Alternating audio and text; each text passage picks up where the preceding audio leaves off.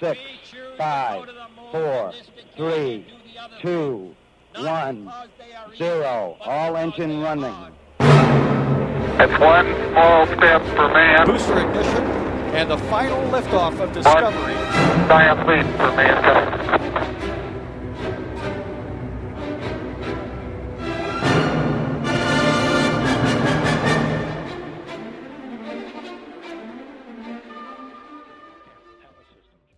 Data de 4 august, o rachetă Changzheng 2F a lansat de la centrul spațial Jiuquan pe orbita terestră joasă un avion spațial secret. Cel puțin acestea sunt zvonurile, pentru că misiunea pare să fie una despre care nu avem foarte multe detalii publice. Nu există imagini disponibile publicului cu avionul spațial chinezesc.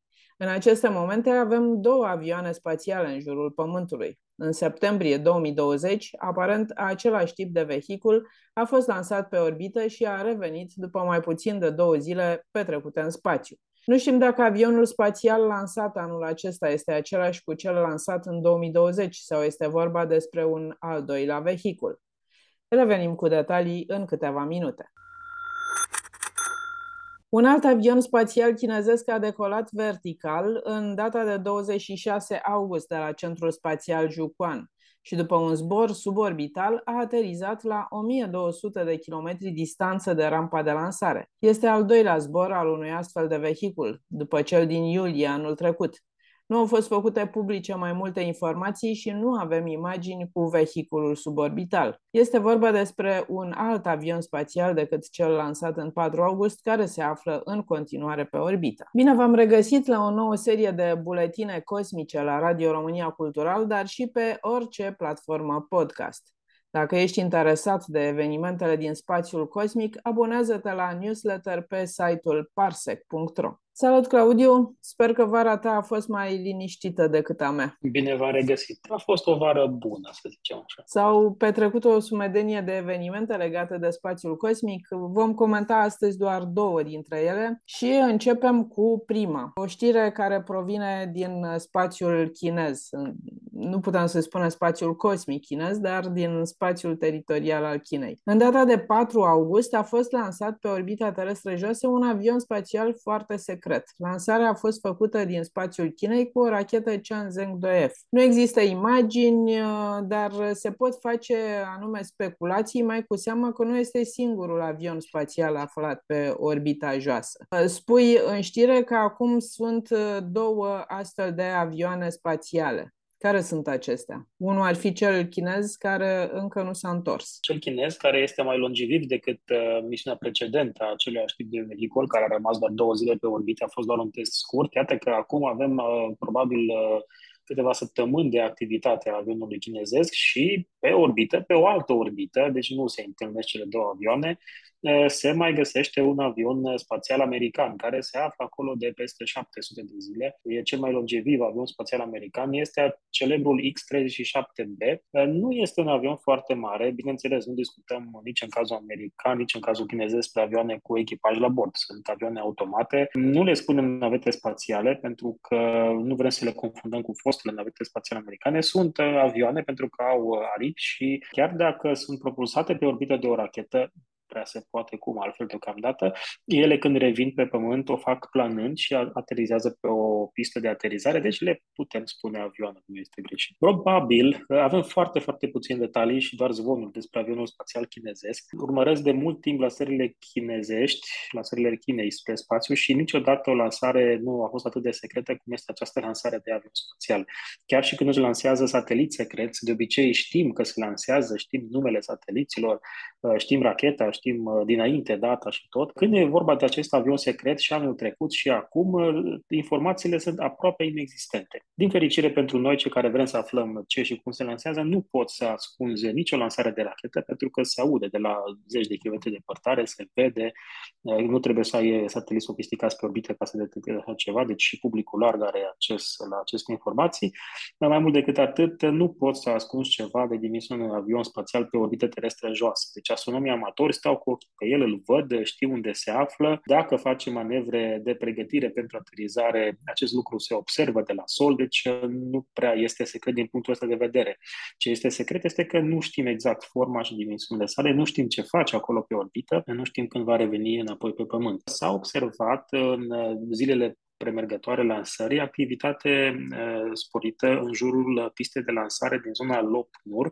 Este o bază militară chineză acolo și se pare că este cea mai lungă pistă de, de aterizare din lume. Acolo va reveni acest avion când uh, își va termina misiunea și imaginile publice obținute de sateliții comerciale au uh, identificat acolo camioane, echipamente, adică lucrurile se mișcă, se întâmplă ceva acolo și asta ne face să credem că este vorba despre pregătirea Uh, unei uh, aterizări care, nu știu, va fi în următoarele zile, în următoarele săptămâni, nu putem să știm. Astronomii amatori vor ști și ne vor spune când vor observa modificări în orbita acestui vehicul. A mai fost lansat și în 2020 un astfel de avion. Despre el ce se știe? Au trecut doi ani de atunci. S-au mai făcut declarații, comentarii care pot să aducă informații și despre lansarea din august? Nu, nu avem nimic în plus. Uh, putem să ne gândim că este același avion care a zburat în 2020 sau este un avion diferit. Ce putem să facem însă este să tragem o paralelă cu programul american X-37B. Este foarte probabil ca programul chinezesc să fie derulat așa, ca o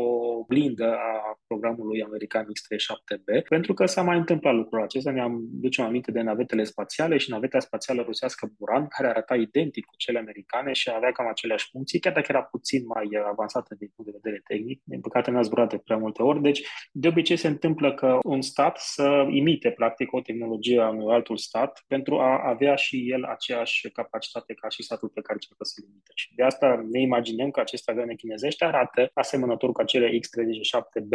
Despre acelea știm că sunt două vehicule și zbor alternativ în spațiu, adică unul uh, este pe orbită, revine la sol, este pregătit pentru următoarea misiune, în timp ce celălalt urcă pe orbită și după, după care fac schimb. Cam așa s-a întâmplat cu X-37B. Nu știm câte astfel de avioane are China, dacă are unul, două, trei, dacă doar unul singur zboară, dacă fac schimb, habar nu avem. Și ce sunt curioasă? Aceste avioane, practic, deci nu sunt uh, rachete, nu sunt uh, stații spațiale, sunt niște avioane care totuși rămân pe orbită foarte multă vreme. Ele ce fac acolo? Care este misiunea lor? Din nou, nu putem să comentăm despre cele chinezești, nu avem niciun fel de informație. Știm că sunt militare și atunci uh, secretul este și mai uh, uh, așa, gros în jurul lor. Dar X-37B, avionul, avionul spațial american, chiar dacă e militar și nu știm toate experimentele care se desfășoară de la bord, știm că are um, două uși care se deschid, la fel cum se întâmplă cu naveta spațială și astfel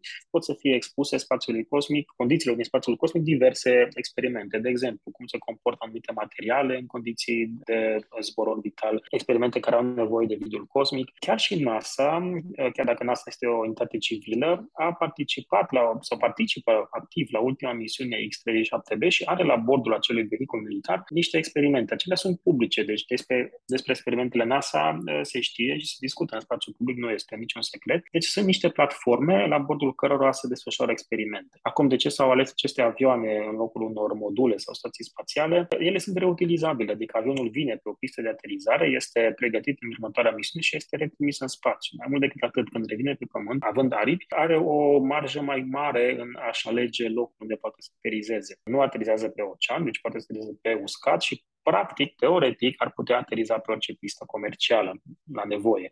Așadar, este ceva mai versatil decât o capsulă și este reutilizabil, de deosebire de alte capsule sau de alte module care sunt uh, părți componente ale statelor spațiale sau doar, uh, nu știu, mă gândesc la capsula Cygnus, de exemplu, care nu este reutilizabilă. Și Cygnus este o platformă pentru experimente, dar nu e reutilizabilă. Există, desigur, zvonuri că aceste avioane ar putea să fie dotate cu armament la bord, dar eu cred că sunt uh, doar zvonuri pentru că nu sunt deloc practice ca platforme de atac. Adică există alte moduri în care sunt uh, livrate arme. Sunt rachete balistice intercontinentale, sunt bombardiere, adică nu cred că astfel de avioane uh, sunt folosite pentru astfel de uh, activități. Uh, sunt convins că sunt folosite pentru experimente. Acum, faptul că sunt experimente ale armatei le face să fie așa mai misterioase și mai uh, secrete.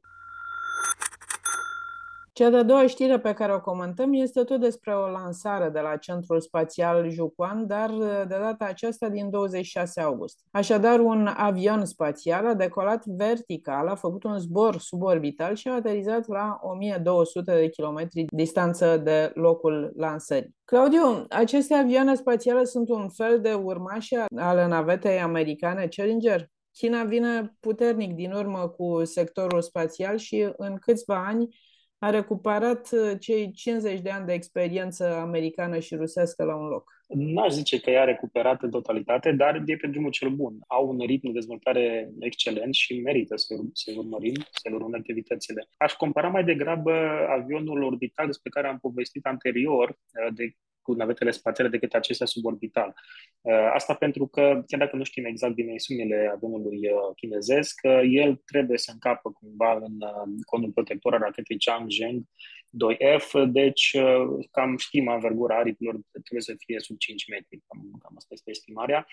În aceste condiții este asemănător, așa cum spuneam, cu X-37B, care, cu tot cu aripi, încape în în calea foste navete spațiale. Deci niște vehicule mult, mult mai mici decât navetele spațiale. Din acest punct de vedere nu prea se pot compara pentru că, cum să zic, cu cât faci un vehicul spațial mai mare, cu atât devine mai complex. Da, ele sunt similare pentru că trebuie să aibă o formă aerodinamică la revenirea înapoi pe pământ, dar cam aici se oprește uh, similare dintre ele. Cât privește avionul suborbital, aici avem și mai puține informații. Uh, nici măcar nu știm dacă a fost lansat uh, cu motoare proprii, a fost folosit o rachetă pentru lansarea sa. Uh, data trecută când a fost lansat, se pare că a fost folosită o rachetă pentru a imprima viteza necesară pentru a ajunge pe o traiectorie așa parabolică. Zbor suborbital înseamnă că nu a ajuns pe orbită. Asta nu înseamnă că nu a ajuns în spațiu. Cam pe la ce altitudine a zburat?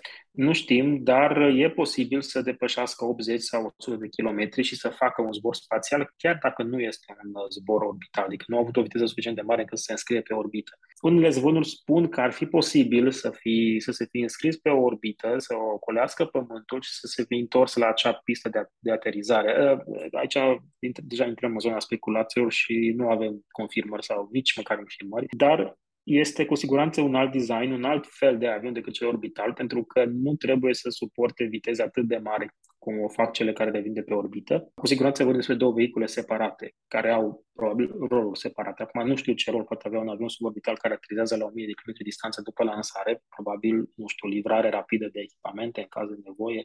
Oricum are nevoie de o pistă de aterizare, dar, uh, așa cum spuneam și în cazul anterior, uh, probabil că poate folosi orice pistă a unui aeroport comercial. Deci asta îl face să fie destul de versatil în ceea ce privește destinația sa. Dar, încă o dată, suntem complet în ceață în ceea ce privește forma, capacitățile sale, dimensiunile, nu știm mai nimic despre el. Ce știm însă este că acum câțiva ani Boeing avea un proiect similar pentru uh, Armata Statelor Unite, era un vehicul numit Phantom, care tot așa era un avion suborbital cu posibilitatea de a ajunge în spațiu, deci depășea de foarte mult viteza sunetului în zborul său și probabil acest proiect chinezesc este o copie a acelui, uh, sau, sau inspirat din acel model Phantom, uh, model la care Boeing și uh, Departamentul Apărării Statele au renunțat până la urmă, deci nu am mai apucat să mai vedem zburând acel Phantom, dar se pare, China a mers mai departe cu proiectul și se pare că ei au un vehicul care din nou, probabil seamănă cu cel Phantom. O ultimă întrebare aș mai avea pentru știne, Claudiu. Spune-mi, te rog, um, aceste avioane cu decolare verticală sau um, avioane spațiale, ele circulă fără, um, fără pilot, fără echipaj la bord? În prezent, da. Atât X-37B cât și varianta sa din China nu au piloți la bord, nu au echipaj, pentru că sunt prea mici pentru a încăpea un, uh, chiar și un singur uh, astronaut, să spunem, acolo la bord. Dar asta asta nu înseamnă că nu pot să fie dezvoltate în viitor modele de dimensiuni mai mari pe aceleași principii în care să avem și echipaj. X37B, de exemplu, are prevăzut în viitor să fie dezvoltată o variantă X37C de dimensiuni mai mari în care la bord să avem astronauți sau militari astronauți sau vom vedea dacă va fi un program civil sau militar. Deci, în prezent, nu, pentru că dimensiunile nu le permit să uh, încapă la bordul lor uh, uh, echipaj și pe lângă echipaj mai ai nevoie și de sisteme de menținere a vieții, deci se complică un pic uh, lucrurile, uh, dar există posibilitatea de scale-up, adică să pornești de la aceste proiecte și să gândești o versiune mai mare a acestor avioane la bordul cărora să se afle în viitor și astronauți. Mulțumesc foarte mult, Claudiu! Ați urmărit buletinul Cosmic realizat de Claudiu Tănăselia și Mihaela Ghiță.